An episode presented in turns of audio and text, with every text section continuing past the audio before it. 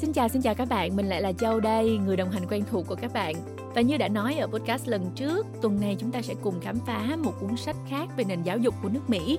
Cuốn sách của ngày hôm nay có cái tên rất trực quan, đi thẳng vào vấn đề, bài học từ giáo dục nước Mỹ. Và đây là một cuốn sách đang có mặt ở trên ứng dụng Phonos, ứng dụng sách nói có bản quyền và âm thanh số. Nếu mà các bạn quan tâm thì các bạn có thể lên Phonos và nghe phần còn lại của cuốn sách ha. Còn bây giờ trong podcast này thì chúng ta sẽ cùng nhau nghe chương 1.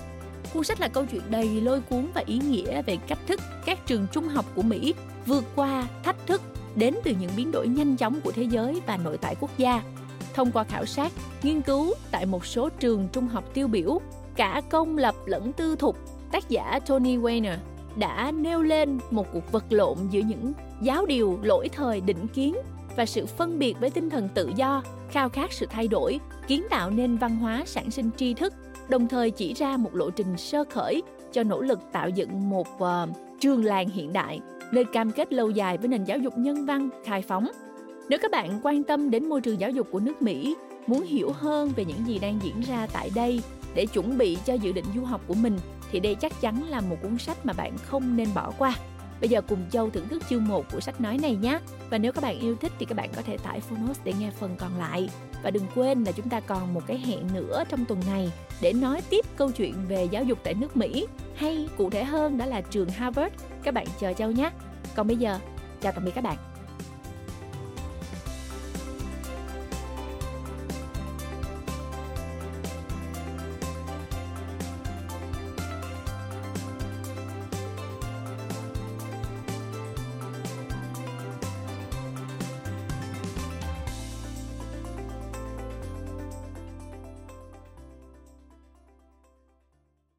Bạn đang nghe từ Phonos. Bài học giáo dục từ nước Mỹ. Making the grade. Tác giả Tony Wagner. Người dịch Hoàng Đức Long. Độc quyền tại Phonos. Phiên bản sách nói được chuyển thể từ sách in theo hợp tác bản quyền giữa Phonos với Công ty Cổ phần Xuất bản và Giáo dục Quảng Văn.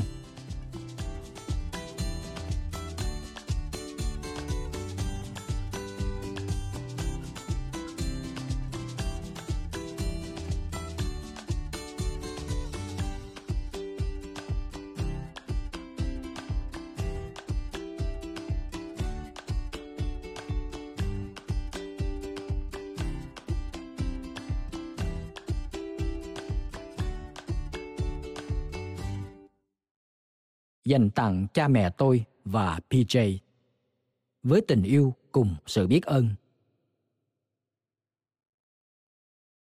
Nơi ấy tâm trí bất khuất và đầu ngẩng cao. Nơi ấy hiểu biết tự do phóng dật. Nơi ấy thế giới không bị thành trì cổ hủ hẹp hòi phân chia thành mảnh nhỏ. Nơi ấy lời nói phát ra từ thẳm sâu sự thật. Nơi ấy nỗ lực không ngừng vươn lên tìm kiếm sự tuyệt đối. Nơi ấy, dòng suối trong lành của lý trí vẫn không lạc lối trong bãi cát ủ dột, hoang vu của những tập quán khô cằn, cứng nhắc.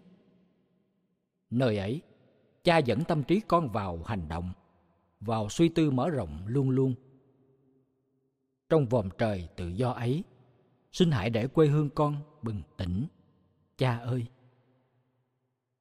Rabin Ranat Tagore, thơ dân, Gitanjali, bài số 35.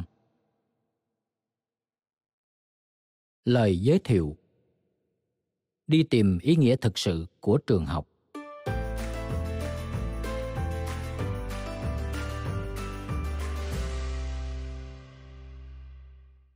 Nhân loại chuẩn bị bước sang thập kỷ thứ 3 của thế kỷ 21. Giáo dục và trường học vẫn là một chủ đề nóng từ trên truyền thông đến từng bữa ăn của mỗi gia đình. Các quốc gia phát triển như Mỹ hay đang phát triển như Việt Nam đều không ngừng tìm kiếm những giải pháp để cải thiện chất lượng giáo dục, đáp ứng kỳ vọng ngày càng cao của phụ huynh cũng như yêu cầu khách quan của xã hội. Năm 2020 là một cột mốc lịch sử của thế giới. Hầu hết các quốc gia bị đặt trong tình thế bị động khi đại dịch COVID-19 xuất hiện. Cho đến giờ phút này, chúng ta vẫn loay hoay để vừa chống dịch, vừa duy trì xã hội ở trạng thái ổn định nhất. Giáo dục các nước vốn dựa trên nền tảng tương tác trực tiếp giữa thầy và trò. Trong một thời gian vô cùng ngắn, bị buộc phải chuyển sang một dạng thức khác, đó là tương tác gián tiếp thông qua sự hỗ trợ của công nghệ. Đại dịch cho tất cả chúng ta một trải nghiệm đầy thấm thía về tương lai bất định và đặt ra một thách thức cho giáo dục. Làm thế nào để đào tạo thế hệ trẻ có đủ năng lực thích ứng với thế giới không thể đoán trước trong tương lai? Thách thức này đòi hỏi các trường học quay trở lại chức năng trọng yếu của nó. Không phải chuẩn bị cho trẻ bước vào các kỳ thi, mà chuẩn bị cho trẻ bước vào cuộc đời. Ý nghĩa hay giá trị thực sự của trường học chính là tạo ra những con người có khả năng đạt được thành công và hạnh phúc trong cuộc sống thật, không phải là điểm số hay thứ hạng cao trong các kỳ thi. Và thông điệp này được gửi gắm xuyên suốt trong cuốn sách Bài học giáo dục từ nước Mỹ của Tony Wagner. Tony Wagner là một nhà nghiên cứu, nhưng đồng thời là một nhà thực hành trong trường học.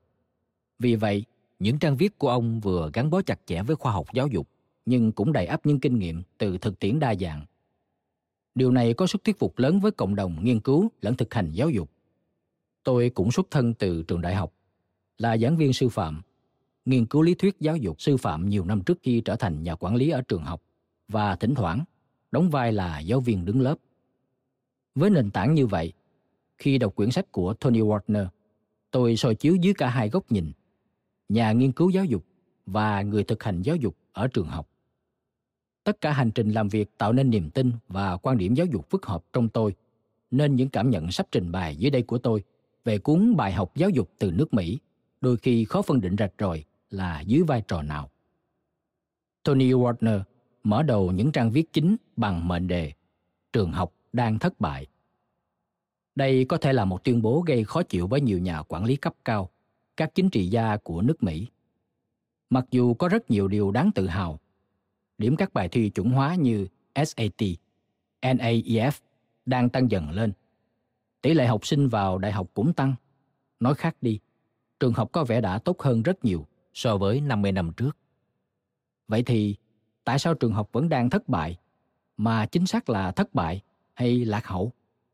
Tony chỉ ra hàng loạt vấn đề đáng lo ngại của trường học Mỹ cho tới năm 2012. Cuộc chạy đua và phổ biến các bài thi chuẩn hóa, dùng kết quả các bài thi để xét tuyển đại học, quyết định lưu ban học sinh không làm cho chất lượng giảng dạy nâng lên. Nhiều học sinh vẫn không tìm thấy ý nghĩa của việc học lên cao hơn. Giáo viên bị áp lực và tổn thương vì các chỉ trích của phụ huynh, cộng đồng. Giáo viên đổ lỗi lẫn nhau. Sự chênh lệch về khả năng học tập. Cơ hội vào các trường đại học của học sinh có sắc tộc khác nhau cũng chênh lệch đáng kể. Trong phần sau của cuốn sách, Tony Wagner không ngần ngại vạch ra mảng màu xám trong bức tranh giáo dục Mỹ, đó là hành xử kém văn minh của giáo viên, sự thờ ơ trong việc tham gia giáo dục con cái của một bộ phận không nhỏ phụ huynh, sự thiếu tôn trọng tiếng nói của học sinh, để rồi dẫn đến hậu quả học sinh hành xử tệ và chiếm quyền kiểm soát trường học. Môi trường kém tinh thần giáo dục ở những trường học được xem là phục vụ tầng lớp tinh hoa, vân vân. Cuộc khủng hoảng này có vẻ khá giống với Việt Nam hiện tại. Những điều Tony chia sẻ khiến cho những ai chưa thể trình bày tường minh các vấn đề đang phải đối mặt của giáo dục Việt Nam có thể nhìn thấy rõ ràng hơn. Giáo dục Mỹ hay Việt Nam đều không ngừng cải thiện đổi mới qua từng năm, nhưng vẫn bị chỉ trích là ngày càng kém.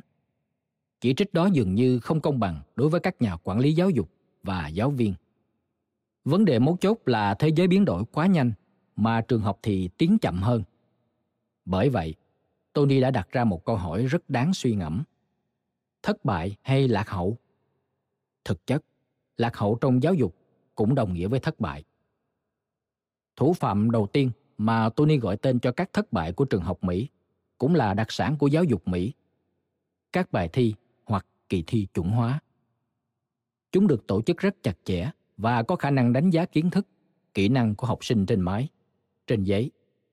Tuy nhiên, những bài thi này không đánh giá được năng lực vận dụng và thực hành trong thực tiễn. Trường học và giáo viên tốn quá nhiều thời gian để chuẩn bị cho các bài thi, kỳ thi. Có thi là có luyện.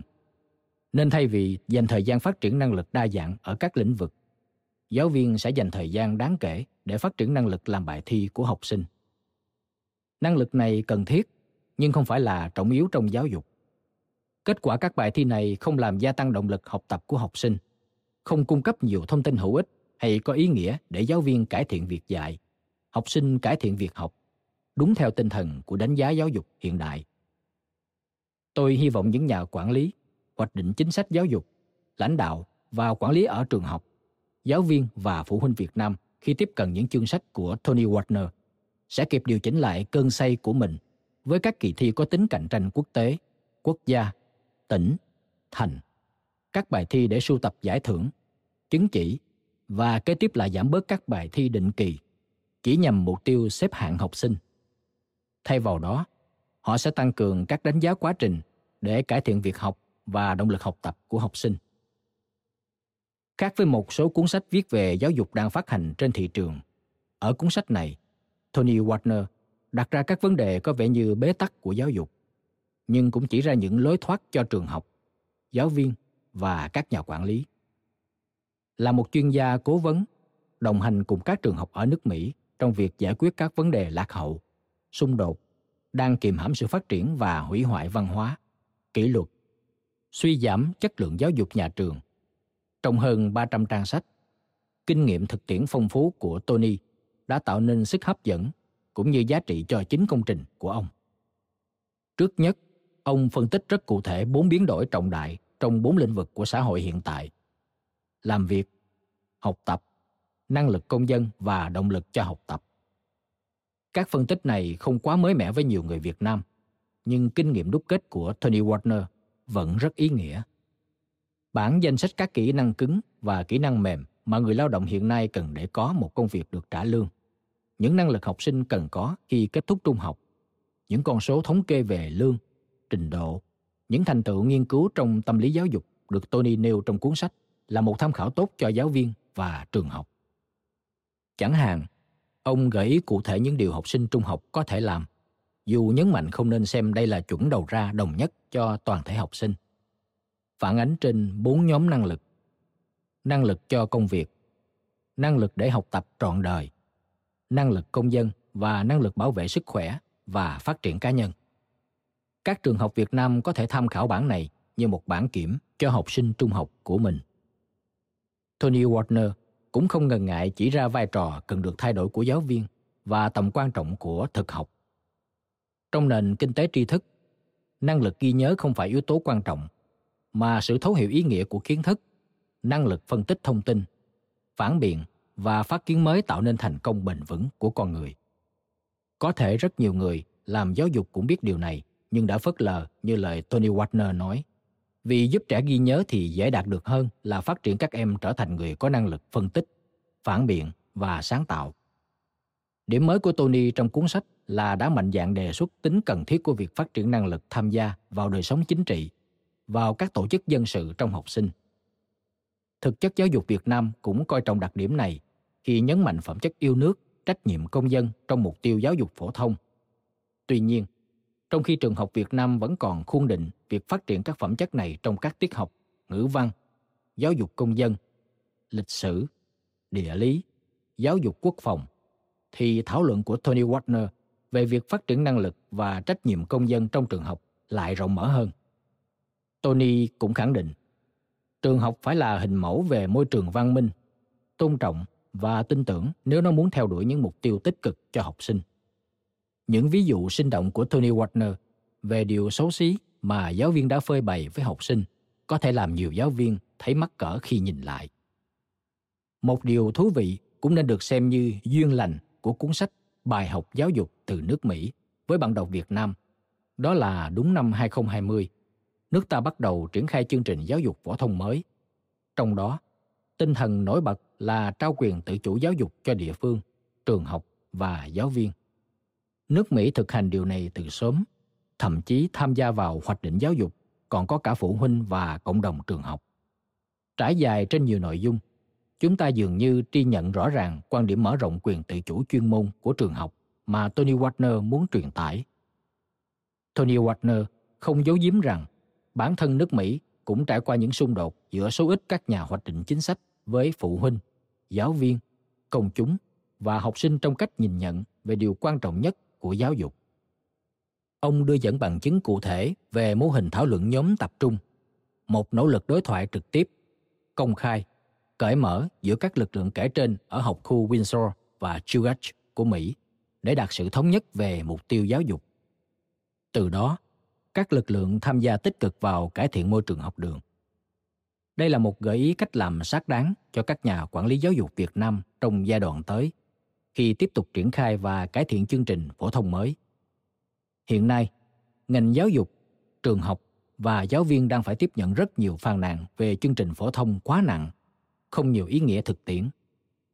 Phải chăng, ngành giáo dục nên tạo ra những diễn đàn để tất cả các lực lượng liên quan có cơ hội đối thoại trực tiếp, thấu hiểu kỳ vọng của mỗi bên? Câu chuyện Trường làng hiện đại về hành trình làm giáo dục khác biệt của trường trung học Central Park East hay trường học ở học khu Chugach cũng là câu chuyện truyền nhiều cảm hứng và minh chứng rằng giáo dục có thể thay đổi theo hướng từ dưới lên, thay vì luôn phụ thuộc vào các chỉ thị, hướng dẫn của cấp trên. 14 yếu tố trong bộ hồ sơ học tập tốt nghiệp của học sinh Central Park East mang đến cho chúng ta nhiều ý tưởng rộng mở về ý nghĩa thực sự của trường học và những điều trường học cần phải dạy cho học sinh. Tony Wagner chứng minh qua chính thực tiễn ngôi trường này.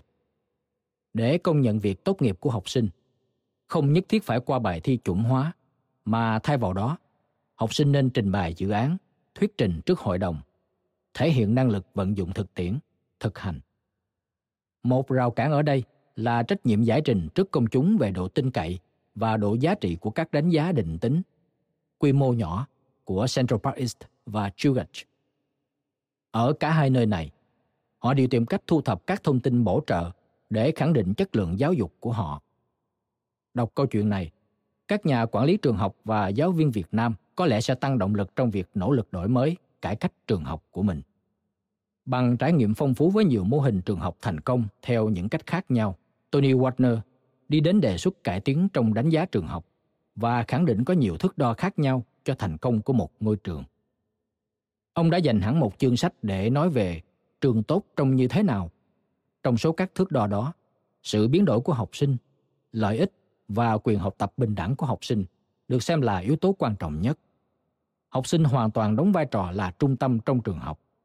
Mọi thay đổi đều xoay quanh học sinh. Sau đó, vai trò của giáo viên được đặc biệt coi trọng.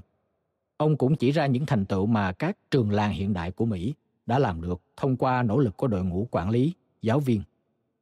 Cách làm đa dạng của các trường được mô tả chi tiết để các nhà giáo dục, quản lý và giáo viên Việt Nam cùng học hỏi. Giữa hàng loạt phương thức đó, nỗ lực của các trường học Mỹ trong việc cải thiện động lực làm việc của giáo viên, thông qua mô hình phát triển chuyên môn cùng nhau, thảo luận, hợp tác theo nhóm là minh chứng mạnh mẽ cho tầm quan trọng của việc phát triển chuyên môn qua quá trình làm việc của giáo viên. Trong khi đó, ở Việt Nam, nhiều năm trước, việc bồi dưỡng chuyên môn bắt buộc được tiến hành đầy đủ theo chỉ đạo của cấp trên, trong các đợt tập trung toàn thành phố, toàn quận huyện, nhưng không mang lại hiệu quả cao. Rất nhiều giáo viên xem việc có bằng đại học sư phạm là đủ. Các khóa tập huấn, bồi dưỡng phần lớn chưa hiệu quả và giáo viên hầu như chưa học thêm được điều gì mới. Khi quay lại trường học, họ vẫn áp dụng những nội dung, phương pháp giáo dục thường dùng trong suốt vài chục năm giảng dạy. Việc đổi mới chương trình giáo dục phổ thông Việt Nam đòi hỏi giáo viên phải được đào tạo kỹ lưỡng và không ngừng học hỏi. Những thảo luận về vai trò, cách thức các nhà lãnh đạo và quản lý trường học nên thực hiện để cải cách trường học khép lại cuốn sách một cách trọn vẹn. Phần chia sẻ cách thức ứng xử các nhà lãnh đạo và quản lý khi các nhà giáo dục phản kháng sự thay đổi là cực kỳ hữu ích cho các ban giám hiệu trường học tại Việt Nam lúc này. Cấu trúc của cuốn sách dường như không dễ để nhìn ra một cách tường minh, là không theo cách bố cục thông thường, dù cho có đầy đủ các tên chương, đề mục lớn. Những ý tưởng, lập luận, lý thuyết giáo dục và câu chuyện thực tiễn đang xen vào nhau. Nhiều vấn đề thảo luận được nhắc lại qua các nội dung. Có lẽ, Tony Wagner có quá nhiều điều muốn chia sẻ về hành trình thay đổi của các trường học Mỹ. Mặt khác, các vấn đề của trường học thực sự nằm trong một tổng thể tương hỗ. Khi giải quyết được vấn đề này, thì vấn đề khác tự động cải thiện. Ngược lại, khi vài vấn đề then chốt không được giải quyết, thì cũng kéo theo mọi mặt của trường học chìm trong bế tắc.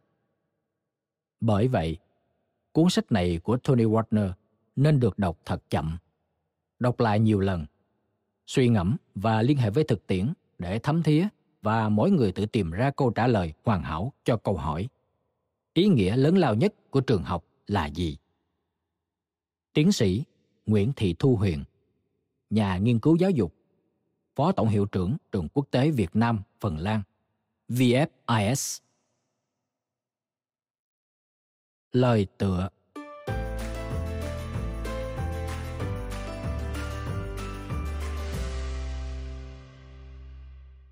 Vào giữa thập niên 1990, với tư cách là giám đốc học khu mới của khu vực Federal Way, Washington, D.C., tôi vô cùng mong mỏi có được những lời khuyên tốt. Nói thêm, giám đốc học khu là người chịu trách nhiệm quản lý một số trường trung học công hoặc một học khu ở Mỹ. Chức vụ này có thể xem là tương đương với vị trí tổng hiệu trưởng của hệ thống các trường công trong học khu. Quay lại nội dung chính. Với 20 năm làm việc trong khu vực tư nhân, tôi đã có những kinh nghiệm nhất định trong việc tạo dựng các hệ thống hiệu suất cao ở nhiều lĩnh vực khác nhau. Nhưng liệu những bài học này có thể được áp dụng như thế nào vào giáo dục? Cuộc đình công của giáo viên vào 2 tuần đầu tiên khi tôi đảm nhận công việc này đã cho tôi một cơ hội không ngờ để lắng nghe những lo lắng cùng nỗi đau sâu kín của hàng trăm giáo viên, phụ huynh và thành viên cộng đồng. May mắn thay, Rudy Crew, giám đốc học khu Tacoma, khi ấy chỉ sống cách tôi có một khu Commencement Bay. Rudy thúc giục tôi khởi đầu một cuộc đối thoại về tầm quan trọng của việc tập trung vào cải thiện kết quả học tập cho tất cả các học sinh. Trọng tâm kế hoạch của anh ấy ở Tacoma xoay quanh tính hiệu quả, cụ thể là niềm tin rằng học sinh có thể học tập và nên học nhiều hơn so với những gì trước đây người ta kỳ vọng ở chúng. Rudy chứng minh cho quan điểm này dựa trên đòi hỏi của một xã hội tri thức, hiểu biết về cách thức học của con người cùng với cam kết đối với công bằng xã hội. Tiếp đó, Rudy khuyến khích tôi tìm hiểu rõ ràng vai trò và trách nhiệm của mình. Anh ấy vẽ 2 vòng tròn giao nhau trên mặt sau của một tờ giấy ăn.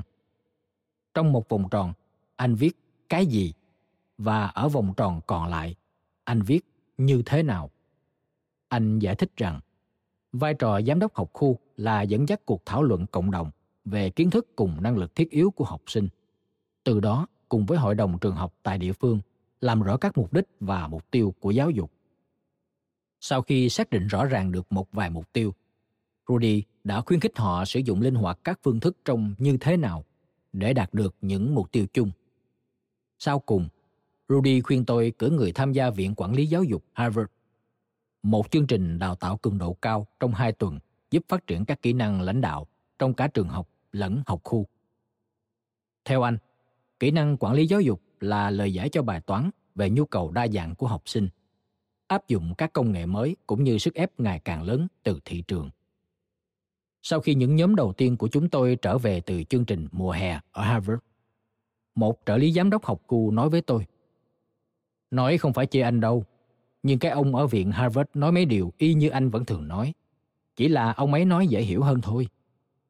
Không lâu sau đó, tôi mời chính cái ông đó, Tony Wagner, đến thăm học khu của chúng tôi lần đầu tiên trong chuỗi nhiều lần gặp gỡ khác. Mỗi quý, Tony sẽ đến thăm chúng tôi trong 5 ngày. Mỗi chuyến thăm như vậy, ông chỉ dành vỏn vẹn 1 giờ đồng hồ để gặp đội ngũ quản lý học khu. Tất cả thời gian còn lại, ông đến hàng chục ngôi trường để lắng nghe những cuộc thảo luận của các nhóm tập trung, bao gồm học sinh, nhân sự nhà trường, phụ huynh, tư vấn viên của đội ngũ cán bộ nguồn. Mỗi buổi như vậy, đều sẽ được Tony định hướng bằng dạng câu hỏi thăm dò. Ông không bao giờ cung cấp cho chúng tôi đáp án, câu trả lời đó. Chúng tôi sẽ phải tự kiến tạo cho chính mình. Trong thời buổi vô vàn, những công ty tư vấn kinh doanh mọc lên. Có một xu hướng đang phát triển. Từ các công ty thuộc nhóm Big Five, bao gồm các đại gia nổi bật trong ngành công nghệ và dịch vụ của Mỹ, bao gồm Alphabet, Amazon, Apple, Facebook và Microsoft, cho đến những cửa hàng nhỏ, từ các nhân viên cấp thấp cho đến những nhóm quản lý đều không thể nằm ngoài, chiêu mộ một cố vấn nâng cao hiệu suất công việc. Những vị quân sư của thế kỷ 21 thường mang 1/3 phẩm chất của một nhà chiến lược, 1/3 của chuyên gia cải thiện hệ thống và 1/3 của một nhà tâm lý trị liệu. Tony là cố vấn tiên phong trong lĩnh vực giáo dục và hiện vẫn là một trong số ít những người có khả năng đưa các hệ thống lớn vào chuỗi cải tổ được tính toán thấu đáo. May mắn thay, Tony và các đồng nghiệp của ông giờ đây đã bắt đầu đào tạo những cố vấn khác trong nhóm lãnh đạo cải tiến ở Đại học Harvard. Một dự án tư vấn giáo dục mới, phát triển các phương thức tốt nhất nhằm cải thiện trường học cũng như học khu. Theo hiểu biết của tôi về dự án giáo dục này, yếu tố trung tâm trong những hình vẽ của Rudy sau tờ giấy ăn và các câu hỏi của Tony là kỳ vọng lớn lao đối với tất cả các học sinh. Trường học là một phần của tính mạch lạc cùng sự thay đổi, tầm quan trọng của việc học và khả năng lãnh đạo ở người trưởng thành. Chương trình giáo dục của quỹ Bill and Melinda Gates dựa trên 3 ý tưởng đơn giản nhưng đầy sức mạnh này. Giống như Tony, chúng tôi tin rằng mô hình cơ bản của trường học ở Mỹ, đặc biệt là những trường trung học lớn, nay đã lạc hậu. Nhiều trường đang hoàn thành tốt hơn bao giờ hết những mục tiêu ban đầu, nhưng lại chưa thể đáp ứng những đòi hỏi mới. Các trường trung học phổ thông và trung học cơ sở lớn chưa bao giờ được xây dựng với mục đích giúp đỡ tất cả các học sinh. Nhưng ngày nay, chúng ta lại kỳ vọng rằng mọi học sinh đều phải gặt hái được thành tựu. Áp lực của sự tụt hậu như là kỳ vọng lớn đối với tất cả các học sinh. Học sinh ngày càng đa dạng, thông tin trở nên thừa mứa cùng với những sức ép thị trường. Đòi hỏi trường học phải lùi lại một bước và cân nhắc các biện pháp hoặc làm tốt hơn, hoặc làm khác đi nhằm giúp mọi học sinh đạt được thành tựu trong việc học. Chúng tôi tin rằng các thầy cô giáo cần phải tham gia vào công cuộc này như các kiến trúc sư làm việc dựa trên những nguyên lý xây dựng đã được chứng minh, với lý luận rõ ràng về cải cách và được hỗ trợ chuyên môn nhuần nhuyễn. Vào năm 1944, nhà thơ người Ireland Louise MacNeice đã viết về sự thay đổi thường xuyên, liên tục của hoàn cảnh như thế này. Mỗi người trong chúng ta đều biết đến sự biến đổi của tâm trí. Nơi thế giới chuyển mình đột ngột, nơi những gì nằm trong dự định bỗng biến tan, nơi những dòng sông tuôn chảy từ chốn tưởng sẽ mãi là ao chuông. Với mỗi thế giới tĩnh tại mà bạn hay tôi dựng nên, dựa trên nền của thế giới thực rồi cũng sẽ phải nứt rạn, để những dạng thức mới nảy ra từ những hỗn loạn mới, sẽ bung nở như một đóa hồng. Những lời của ông đã tiên đoán đúng viễn cảnh giáo dục vào buổi bình minh của thế kỷ 21. Thế giới tĩnh tại được thiết lập 80 năm trước đã nứt vỡ và những mô thức mới đang hiện ra. Trong số đó, một vài mô thức từ những hỗn loạn mới mang đầy hứa hẹn, nhưng số còn lại thì không. Cuốn sách này phát ra một vài ý chính về việc thế giới đã thay đổi như thế nào, tóm tắt những gì chúng ta biết về những ngôi trường tốt, những ngôi trường giúp đỡ tất cả các học sinh gặt hái thành tựu, cũng như dẫn hướng cho các nhà lãnh đạo thông qua lời khuyên hiệu quả và có tính gợi mở. Cuốn sách này là một ấn phẩm quan trọng dành cho không chỉ giáo viên, phụ huynh, mà còn cho các nhà quản trị nhà trường và hoạch định chính sách. Với hướng dẫn từ những nhà phê bình thân thiện như Tony, chúng ta có cơ hội xây dựng nên hệ thống trường học nhân văn hơn, hiệu quả hơn, những ngôi trường phù hợp với tất cả các học sinh. Thomas Van der Ark, giám đốc điều hành Quỹ Sáng kiến Giáo dục Bill and Melinda Gates. Lời giới thiệu cho ấn bản bìa mềm.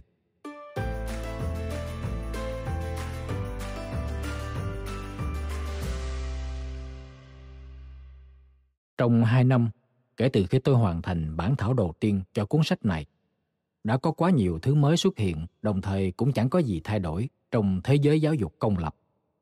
Thứ đã thay đổi là tần suất các kỳ kiểm tra chuẩn hóa ở trường học, là hệ quả của chúng đối với các nhà sư phạm và học sinh, bởi họ không có thành tích tốt ở những kỳ kiểm tra này. Thứ không thay đổi là thực tế hàng ngày trong phòng học của phần lớn học sinh trên khắp nước Mỹ. Để hiểu hơn về cách hai thực tế này tồn tại song song, hãy cùng thăm 2 học khu tiêu biểu: học khu công lập Boston và một học khu tốt ở ngoại ô bang New York. Một thực tế mới tồn tại ở nền giáo dục bang Massachusetts ngày nay. Học sinh bắt buộc phải vượt qua bài thi của hệ thống đánh giá toàn diện bang Massachusetts. viết tắt là MCAS, mới đủ điều kiện nhận bằng tốt nghiệp trung học.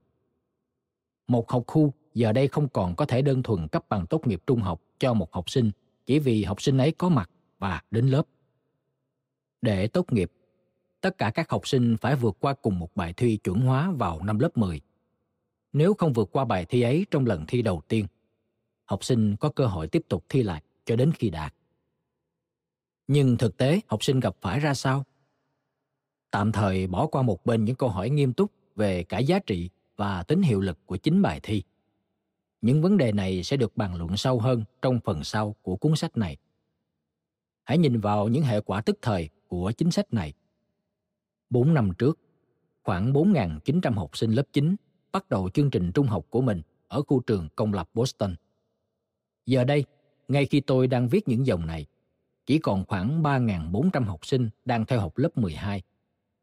Sau 3 năm rưỡi, có 1.500 em, tương đương gần 1/3 số học sinh đã bỏ học. Trong số những học sinh tiếp tục học, còn 1.648 em dù đã làm bài thi MCAS nhiều lần, nhưng vẫn chưa đủ điểm đạt, tương đương với non nửa số học sinh hy vọng tốt nghiệp sau 6 tháng nữa. Nếu không có gì thay đổi, sẽ chỉ có 1/3 nhóm học sinh cùng nhập học 4 năm trước được bước qua sân khấu trong bộ lễ phục tốt nghiệp. Đây liệu có phải là vấn đề của riêng Boston? Không. Ở rất nhiều hệ thống trường công lập tại khu vực thành thị ngày nay, tỷ lệ bỏ học và thi trượt thậm chí còn cao hơn. Khi Rod Page, cựu giám đốc học khu công lập Houston, được bổ nhiệm vị trí Bộ trưởng Bộ Giáo dục vào năm ngoái, giới truyền thông ca ngợi thành công của ông trong việc nâng cao điểm thi của các học sinh ở thành phố Houston. Tuy nhiên, họ lại không hề đưa tin về tỷ lệ bỏ học đáng kinh ngạc ở các trường công lập ở Houston, đâu đó trong khoảng 50-75% tùy từng trường. Ở nhiều học khu, nơi các kỳ kiểm tra mang tính quyết định đang được triển khai, tỷ lệ bỏ học của Houston thực chất đã tăng đều đặn trong những năm gần đây. Vậy đây chắc hẳn là vấn đề của riêng khu vực thành thị? Hoàn toàn không. Hãy để tôi đưa bạn tới một học khu tốt ở ngoại ô bang New York, một học khu từ lâu đã được xem là một ngọn hải đăng giáo dục, được biết đến với những cách làm giáo dục đột phá. Mới đây khi tôi bắt đầu tư vấn cho học khu này, tôi đã hỏi rằng tỷ lệ bỏ học là bao nhiêu. Không ai biết chắc chắn. Vì thế, chúng tôi bắt đầu cùng nhau nhìn vào dữ liệu. Chúng tôi phát hiện ra rằng trung bình chỉ 8 trên 10 học sinh bắt đầu ở lớp 9 có thể nhận bằng tốt nghiệp trung học sau 4 năm, tính cả các trường hợp chuyển trường. Nhưng vấn đề ẩn đằng sau còn nghiêm trọng hơn. Ngay vào lúc này ở bang New York, tất cả các học khu được phép cấp 2 loại bằng tốt nghiệp trung học. Một bằng tốt nghiệp mang tên bằng địa phương và một bằng tốt nghiệp Regents, đòi hỏi học sinh vượt qua những bài thi của bang và theo một chương trình học tập khắt khe hơn nhiều về mặt học thuật. Nói thêm, từ Regents có nghĩa gốc là thành viên hội đồng quản trị của trường đại học. Tuy nhiên, tên của bằng tốt nghiệp này và bài thi tương ứng với nó chỉ đơn thuần được đặt dựa trên tên của cơ quan xây dựng và ban hành. Vì thế chúng tôi xem đây là tên riêng. Quay lại nội dung chính. Tuy nhiên, bắt đầu từ lứa học sinh nhập học năm 2005, tất cả sẽ được yêu cầu vượt qua bài thi Regents và đạt các tiêu chuẩn khắt khe hơn để nhận được bằng tốt nghiệp trung học. Sẽ không còn bằng tốt nghiệp cấp địa phương nữa. Ở học khu tốt thuộc vùng ngoại ô này, chỉ khoảng 60% trong số những học sinh đã tốt nghiệp năm ngoái nhận được bằng tốt nghiệp Regents. Số còn lại nhận bằng tốt nghiệp địa phương. Trong khi loại bằng tốt nghiệp này sẽ không còn là một lựa chọn khả dĩ nếu xét theo những yêu cầu mới của bang. Như vậy, hiện tại bảng điểm thực sự của học khu này có thể hình dung như sau. Trong số 500 học sinh lớp 9, tức những học sinh bắt đầu, có 100 học sinh bỏ học trước khi tốt nghiệp. Trong số 400 học sinh còn lại, chỉ có 240 em nhận được bằng Regents. Nói cách khác, hơn một nửa số học sinh bắt đầu ở lớp 9 không đạt đầy đủ những tiêu chuẩn nhận bằng tốt nghiệp trung học của bang. Những tiêu chuẩn sẽ có hiệu lực sau 2 năm rưỡi nữa. Điều rất đáng khen ngợi ở sự lãnh đạo trong học khu này là việc, khi tôi đang viết những dòng này, thách thức giáo dục mới này và những ý tưởng để giải quyết nó đang được các giáo viên, phụ huynh và thành viên cộng đồng bàn luận rộng rãi với sự hỗ trợ mạnh mẽ từ cộng đồng doanh nghiệp địa phương. Học khu này không còn ngủ quên trên danh tiếng của nó. Một sự thôi thúc, thay đổi đang được nhen nhóm. Hãy để tôi cung cấp cho bạn một góc nhìn sơ bộ cuối cùng về thực trạng hiện tại và trước đây. Gần đây, tôi được yêu cầu dẫn đầu một chuyến nghỉ dưỡng cho 64 giám đốc học khu các trường công lập ngoại ô vùng Trung Tây. Trong những bữa ăn và giữa các buổi sự kiện, người ta bàn luận nhiều về cái mà một vị giám đốc học khu gọi là hiện tượng Xô Viết hóa nền giáo dục công của Hoa Kỳ. Các giám đốc học khu này, giống như hầu hết những người khác mà tôi đã nói chuyện cùng vào năm ngoái, hết sức lo lắng về những hệ lụy tiềm tàng của việc ban hành một đạo luật giáo dục liên bang mới, thường được đề cập đến với cái tên đạo luật không trẻ em nào bị bỏ lại phía sau, được thông qua một năm trước đây với sự ủng hộ mạnh mẽ từ lưỡng đảng. Đạo luật này yêu cầu tất cả các trường học phải nâng được thành tích của học sinh, được đo bằng các bài kiểm tra chuẩn hóa hàng năm từ lớp 1 đến lớp 8, thêm 5% mỗi năm, nếu không sẽ phải chịu những hình phạt nghiêm khắc. Nhiều người lo lắng rằng đạo luật này sẽ khuyến khích các học khu đặt ra những ngưỡng sàn ban đầu rất thấp để họ có thể dễ dàng thể hiện sự tiến bộ, một mẹo vặt mà nhiều nhà máy và công xã ở Liên bang Xô Viết trước kia đã sử dụng để đạt chỉ tiêu sản xuất. Đối với những giám đốc học khu này, đó là phần hiện thực đã thay đổi. Bây giờ, hãy để tôi mô tả những gì không thay đổi. Tôi đã cho nhóm những người này xem phần trích từ cuốn băng ghi hình một giáo viên môn tiếng Anh đang dạy lớp 10 ở một học khu ngoại ô. Giáo viên này điểm lại vấn đề đạo đức mà nhân vật chính diện phải đối mặt trong một truyện ngắn mà học sinh đã đọc trước đó, rồi nói về một vấn đề tưởng tượng mà học sinh có thể sẽ phải đối mặt nếu chúng muốn mời một cô gái đi hẹn hò mà không có tiền. Một chủ đề tạo ra những tiếng cười mang chút thích thú nhưng cực kỳ gượng gạo.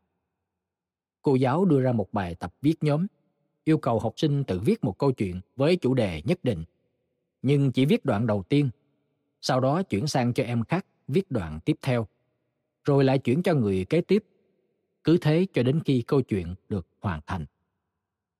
Tôi mời các giám đốc học khu cùng thảo luận xem họ có cho đây là kỹ thuật giảng dạy hiệu quả hay không và họ sử dụng những tiêu chí nào để đánh giá. Đại đa số nói rằng đây là giảng dạy hiệu quả bởi họ quan sát thấy học sinh có tham gia vào bài học. Các em dường như đang chăm chú và không có vấn đề gì về kỷ luật lớp học. Những điều này không sai, nhưng học sinh cũng không có nhiều cơ hội tư duy. Các em chỉ phải trả lời những câu hỏi nhằm gợi nhớ thông tin và thực hành một bài tập viết mà theo tôi là giao cho một lớp tiểu học thì sẽ phù hợp hơn. Học sinh không được hỏi về cách cảm thụ câu chuyện của riêng mình. Các em không được yêu cầu thảo luận về một tình huống khó xử nào liên quan tới khía cạnh đạo đức trong thực tế cuộc sống để so sánh với câu chuyện. Và học sinh cũng không hề được giao viết bài luận trong đó đòi hỏi các em phân tích một chủ đề hoặc ý tưởng, cần sử dụng các dẫn chứng để chứng minh. Nói cách khác, bài giảng hoàn toàn không đưa ra bất cứ thử thách trí tuệ nào. Trong khi đó, để tốt nghiệp trung học, những học sinh lớp 10 này phải vượt qua bài thi mới của tiểu bang. Các em cũng cần phải được trang bị đầy đủ các kỹ năng cần thiết để học tốt ở bậc đại học, để bỏ phiếu một cách thông minh, để tham gia trong ban hội thẩm và để đóng góp giá trị trong nền kinh tế tri thức. Tất cả những nhiệm vụ này đòi hỏi việc giảng dạy phải nghiêm túc hơn nhiều. Buồn thay, đại đa số các giám đốc học khu thậm chí còn không nhìn ra vấn đề. Họ cũng không phải những người duy nhất nghĩ như vậy. Trong vài năm vừa qua, tôi đã cùng các đồng nghiệp ở khoa giáo dục sau đại học của Đại học Harvard chiếu đoạn băng này cho vô vàn khán giả, trong đó có cả những nhà lãnh đạo giáo dục và thu được kết quả tương tự. Tóm lại, trong 2 năm vừa qua, sự tập trung ngày càng nhiều vào trách nhiệm giải trình và gia tăng số lượng các kỳ thi mang tính quyết định đã khiến thành tích trong các bài kiểm tra chuẩn hóa của cả học sinh lẫn người làm giáo dục sa sút nghiêm trọng. Học thuyết hoặc bất cứ thứ gì đó được gọi là lý thuyết cải cách đứng đằng sau thực tế mới này là nếu bạn nâng mức chuẩn tối thiểu bằng những bài kiểm tra mới khó nhằn và nghiêm trọng hóa hệ quả của việc thi trượt thì thành tích sẽ được cải thiện. Lý thuyết này có những thiếu sót nghiêm trọng khi một thực tế cơ bản và quan trọng đã bị bỏ qua. Mặc dù chúng ta có một vài ví dụ đơn lẻ về những trường học tốt như là hồ sơ về một vài trường được đề cập trong cuốn sách này. Chúng ta vẫn chưa biết thế nào là một hệ thống trường học nơi tất cả các học sinh thành thạo các năng lực trí tuệ ở cấp độ cao. Một hệ thống như vậy không tồn tại ở đất nước này. Lý thuyết cải cách này cũng không tính đến tình hình, là chúng ta thậm chí còn chưa nhất trí được việc thế nào mới là giảng dạy tốt. Việc giảng dạy vẫn được xem là một nghệ thuật được trình diễn một cách riêng tư trong phòng học của ai đó, bởi những người thích nghĩ rằng họ đang làm một công việc tự do. Thực tế đáng buồn hơn là sẽ chẳng có ai quy trách nhiệm cho các nhà hoạch định chính sách, những người cãi lùi hệ thống trách nhiệm giải trình bằng những điều luật mà họ thông qua. Không, chính những nạn nhân mới là người sẽ phải gánh chịu hệ lụy, như là giáo viên, học sinh cùng gia đình của họ. Sau cùng, toàn bộ mô hình giáo dục công lập có nhiều khả năng sẽ bị chụp mũ là một thất bại. Tôi không tin chủ định của những người hoạch định chính sách là làm tê liệt hay hủy hoại nền giáo dục công lập. Nhưng tôi thực sự nghĩ rằng phần lớn trong số họ, bất kể thuộc đảng Dân Chủ hay đảng Cộng Hòa, biết rất ít hoặc hoàn toàn không biết gì về thực cảnh hàng ngày của các trường học. Tôi cũng tin rằng họ không có bất cứ ý niệm gì về cách tạo ra một dạng hệ thống giáo dục và giải trình trách nhiệm hoàn toàn khác. Chính tình trạng thiếu hụt thông tin, tư duy hình tượng cũng như hoạch định chính sách đã thúc đẩy tôi viết cuốn sách này, đồng thời đề xuất sơ bộ các mô hình đa dạng của trường học, học khu, cùng hệ thống khảo thí và trách nhiệm giải trình công của tiểu bang. Nhưng chỉ sau chuyến đi nước ngoài tới Đan Mạch, tôi mới xác nhận được linh cảm của mình về những gì khả thi và hữu dụng, khiến cho tôi có một tia hy vọng về tương lai của nền giáo dục công lập. Mùa xuân năm 2001, tôi có cơ hội đi cùng một nhóm nhỏ các nhà giáo dục trong chuyến tham quan học tập hệ thống giáo dục Đan Mạch do Mark Tucker và Judy Cotting ở Trung tâm Quốc gia về Giáo dục và Kinh tế tài trợ. Nội dung nằm trong phần giới thiệu ngắn gọn dưới đây. Tôi không thể điểm lại tất cả những gì mình học được từ chuyến đi, nhưng tôi sẽ mô tả một vài điểm nhấn mà theo tôi là đáng học hỏi. Độc giả muốn tìm hiểu sâu hơn về hệ thống giáo dục Đan Mạch có thể đăng ký nhận báo cáo của Mark Tucker cùng đồng nghiệp tại địa chỉ www.ncee.org. Khác với Mỹ, cải cách giáo dục ở Đan Mạch một thập kỷ trước không bắt đầu bằng việc ban bố những điều luật mới yêu cầu thi cử nhiều hơn. Thay vào đó, Bộ Giáo dục nước này đã xúc tiến một cuộc thảo luận quy mô toàn quốc về giá trị và bản chất của việc trở thành một công dân được giáo dục trong bối cảnh Đan Mạch sắp bước vào thế kỷ 21. Nhờ đó, ngày nay, kể cả những giáo viên tiểu học cũng biết học sinh cần thuần thục những kỹ năng nào trong một nền kinh tế tri thức và cần kỹ năng nào để trở thành công dân biết đóng góp vào một nền dân chủ thịnh vượng. Hai mục tiêu mà người Đan Mạch xác định là có tầm quan trọng ngang nhau trong quá trình kiến tạo các tiêu chuẩn giáo dục chặt chẽ hơn rất nhiều đối với tất cả học sinh. Tiếp theo, Bộ Giáo dục Đan Mạch xây dựng hành lang chính sách và cơ chế đãi ngộ đa dạng nhằm khuyến khích việc đa dạng hóa các mô hình trường trung học và đại học. Tất cả những chính sách được thông qua, dù dựa vào sự hậu thuẫn về mặt học thuật truyền thống hay môi trường thiên về đào tạo kỹ thuật hoặc kinh doanh, đều nghiêm cẩn và vẫn cho phép học sinh phát triển các năng lực tới mức thuần thục, tức có kỹ xảo theo nhiều cách khác nhau. Điều quan trọng ở đây là những kiểu loại trường học phong phú này đều có chung mục đích, một bước đệm cho bậc đại học. Song song với đó, họ xây dựng một nhóm các trường chọn lọc tương tự mô hình cao đẳng cộng đồng ở Mỹ với mức độ phức tạp cũng không kém cạnh gì. Kết quả là tất cả học sinh Đan Mạch tốt nghiệp trung học trong trạng thái sẵn sàng học đại học, và phần lớn trong số họ sẽ tiếp tục theo học một chương trình giáo dục hậu trung học nào đó. Nói thêm, ở một số quốc gia, mô hình giáo dục hậu trung học hình thành nên một hệ giáo dục riêng biệt, thường được gọi là hệ dự bị đại học. Quay lại nội dung chính. Ở Đan Mạch, có nhiều cách để trở thành người được giáo dục tốt, có những tấm lưới an toàn được dệt một cách cẩn thận, nâng đỡ cho ngay cả những học sinh gặp nhiều khó khăn về giáo dục, cũng như thiếu động lực nhất. Bất chấp thực tế rằng đối tượng đào tạo của hệ thống giáo dục Đan Mạch đang ngày càng đa dạng, gần như không có trường hợp bỏ học nào tại nước này. Trong khi đó, Đan Mạch có một truyền thống đang tiếp tục được duy trì, như là quy chuẩn trong giáo dục. Các trường học nhỏ và giáo viên có thể dành tới 8 năm cho cùng một nhóm học sinh. Bấy lâu nay, người Đan Mạch đã thấu hiểu tầm quan trọng của cả những mối liên hệ trong việc tạo động lực gặt hái thành tích cho học sinh, cũng như nhu cầu lớn hơn về một cách tiếp cận cá nhân hóa cho việc dạy và học.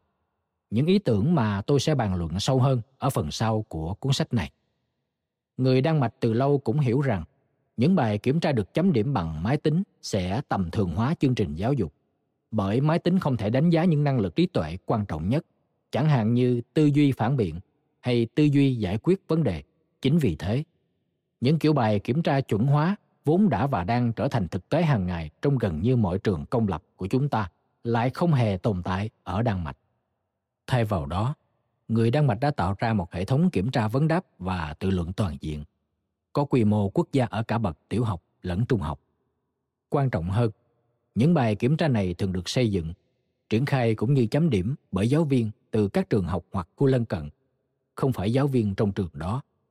Kết quả kỳ thi sẽ quay trở lại, được sử dụng để liên tục cải thiện chương trình, đồng thời tăng cường năng lực chuyên môn cho giáo viên. Về đại thể, hệ thống này có hiệu quả. Gần như mọi học sinh đều được giáo dục theo những tiêu chuẩn cao và tạo được động lực trong quá trình học tập. Các thầy cô giáo được quý trọng và có vẻ rất nhiệt huyết.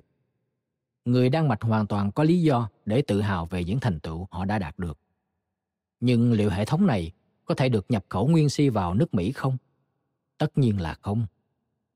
Không có lối tắt hay cách giải quyết nhanh gọn nào cho những nan đề trong nền giáo dục của chúng ta, dù có nhiều điều chúng ta có thể học từ hệ thống giáo dục của Đan Mạch. Có lẽ một trong những bài học đáng kể nhất mà tôi học được trong chuyến đi này là tầm quan trọng của việc có những nhà lãnh đạo hay nhà hoạch định chính sách thực sự thấu hiểu và tận tâm với giáo dục công. Tôi được biết, gần 2/3 nghị viện Đan Mạch là những cá nhân đã từng hoặc đang làm công tác giáo dục. Điều này có thể sẽ giúp giải thích lý do tại sao và bằng cách nào người Đan Mạch tiến xa đến tầm quốc tế trong việc tạo ra một hệ thống giáo dục đáp ứng được những đòi hỏi của thế kỷ 21. Để giải quyết cuộc khủng hoảng giáo dục của chúng ta, các nhà hoạch định chính sách, các nhà lãnh đạo doanh nghiệp và cộng đồng, cùng các nhà giáo dục phải học cách làm việc với nhau theo những cách mới để tái tạo hệ thống này. Tôi hy vọng rằng cuốn sách này sẽ đóng vai trò như một cầu nối giữa các bên đa dạng kể trên, nhằm tạo ra không gian chung cho các cuộc thảo luận đáng lẽ đã phải diễn ra cách đây rất lâu. Từ đó, phác họa một lộ trình sơ giản định hình con đường dẫn đến việc kiến tạo một hệ thống giáo dục, nơi mà tất cả học sinh tìm thấy cả thử thách trí tuệ lẫn niềm vui thích trong học tập. Cambridge, bang Massachusetts, tháng 12 năm 2002. Mời bạn xem nội dung lời cảm ơn được đính kèm trên ứng dụng. Mở đầu.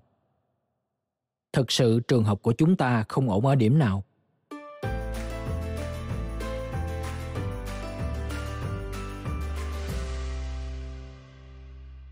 Tôi đã làm việc trong ngành giáo dục được 30 năm, qua các vị trí giáo viên, hiệu trưởng, giáo sư ở viện đại học, cố vấn, rồi thành viên ban sáng lập của một trường công ủy quyền và người đứng đầu một số tổ chức phi lợi nhuận hợp tác với các trường học.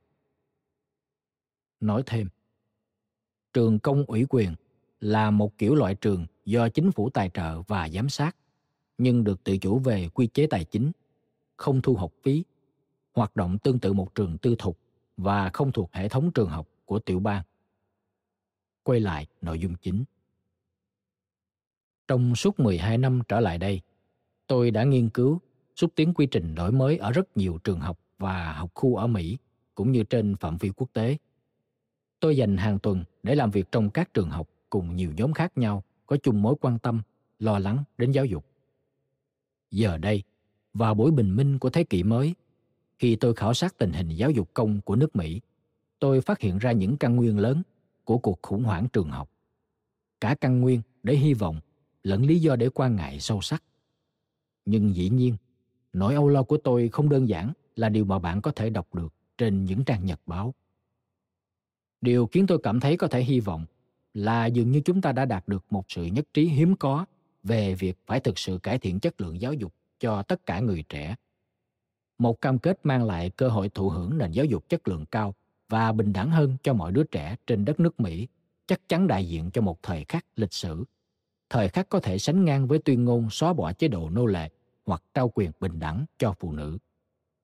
Tôi cũng tìm thấy hy vọng trong các công trình đầy hứng khởi đang được một số nhà giáo dục kiệt xuất trên đất nước này triển khai. Trong thập kỷ vừa qua, hàng trăm trường công lập mới đã được xây dựng. Ở đó, phần lớn học sinh, ngay cả những em có hoàn cảnh khó khăn nhất, cũng được tiếp cận hệ thống giáo dục chất lượng cao. Chất lượng giáo dục tại các trường này tốt hơn nhiều so với những gì tôi từng hình dung khi còn đang theo học tại những trường tư thục tốt nhất. Giờ đây, chúng ta đã biết cần phải làm gì để giáo dục tất cả học sinh đạt được những tiêu chuẩn cao của học thuật và tính công dân, cũng như làm thế nào để trong quá trình giáo dục ấy, khơi dậy được trí tò mò cùng tình yêu đối với việc học tập. Chúng ta sẽ tìm hiểu sâu hơn những thành tựu của một số nhà giáo dục và trường học nổi bật mà chính chúng ta đã tạo ra trong những chương tiếp theo. Tuy vậy, chúng ta cũng sẽ nhìn thấy rằng đóng góp của những nhà giáo dục này thường bị các lãnh đạo hay nhà hoạch định chính sách giáo dục phớt lờ, hiểu lầm hoặc không ủng hộ. Lý do ở đây là, mặc dù chúng ta đã thống nhất về mục tiêu căn bản của việc nâng cao thành tích học tập chung cho tất cả các học sinh, nhưng số đông vẫn đang nhầm lẫn về những điểm không ổn trong hệ thống trường học, về lý do tại sao nhiều học sinh có vẻ đang có thành tích rất kém và về những gì chúng ta sẽ phải làm để giải quyết vấn đề.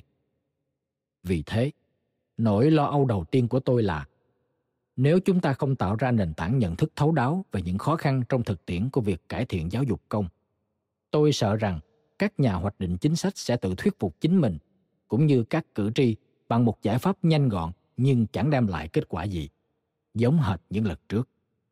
Khi hệ thống trường học không nhanh chóng khởi sắc, sự quan tâm của công chúng sẽ nhạt dần. Vì thế, cam kết cải thiện nền giáo dục cho tất cả học sinh có thể tan thành mây khói trước những đòi hỏi đầy nóng vội, thiếu thực tế, rằng cần phải có kết quả trong một thời gian ngắn. Sự ủng hộ dành cho giáo dục công thuyên giảm sẽ là thảm họa đối với nhiều học sinh và với xã hội chúng ta. Tôi cũng lo sợ nhiều người không đủ can đảm để thực hiện đổi mới. Để đảm bảo tất cả học sinh đều đạt được thành tựu cao, chúng ta cần đến loạt thay đổi triệt để hơn nhiều so với những gì mà các chuyên gia và nhà hoạch định chính sách vẫn thường thảo luận. Trong câu chuyện cung cấp nền giáo dục công chất lượng cao cho tất cả học sinh, sẽ không bao giờ có một giải pháp nào nhanh gọn hoặc ít tốn kém. Cuối cùng, tôi cực kỳ lo lắng về việc sau 5 năm triển khai tại các bang, đa số các hệ thống quy định trách nhiệm giáo dục mới đã tạo ra hiệu quả hoàn toàn trái ngược so với mục tiêu ban đầu.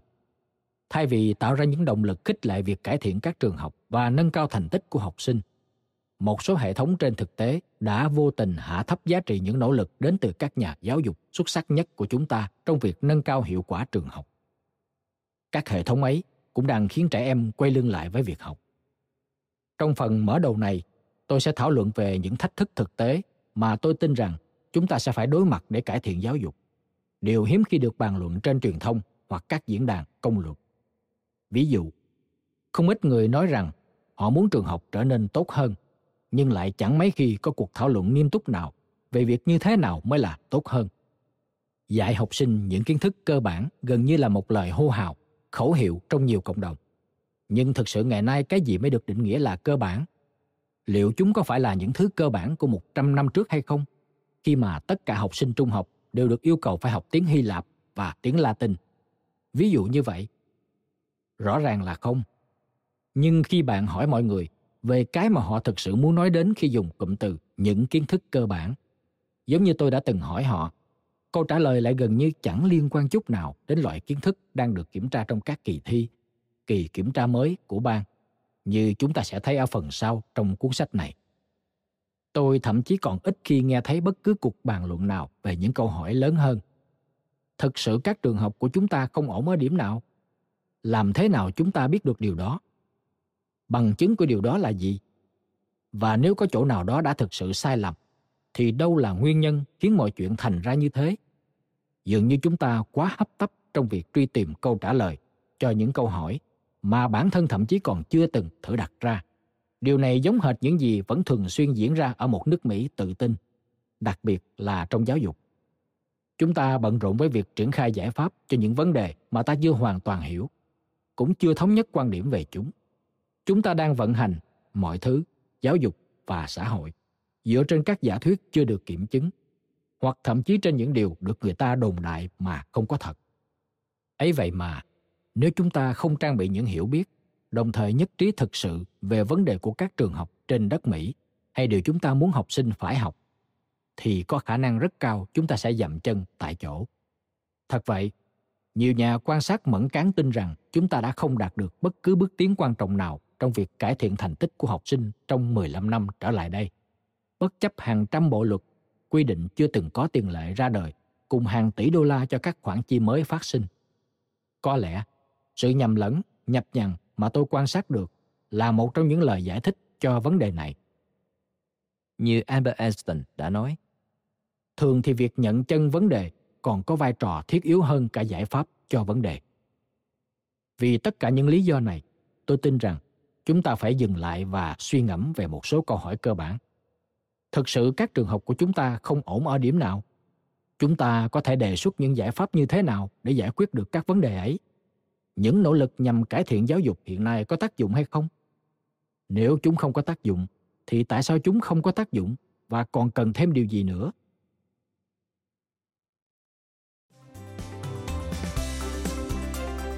Cảm ơn bạn đã lắng nghe podcast Thư viện Sách Nói. Tải ngay ứng dụng Phonos để nghe trọn vẹn sách nói của kỳ này bạn nhé. Hẹn gặp lại bạn trong các podcast sau.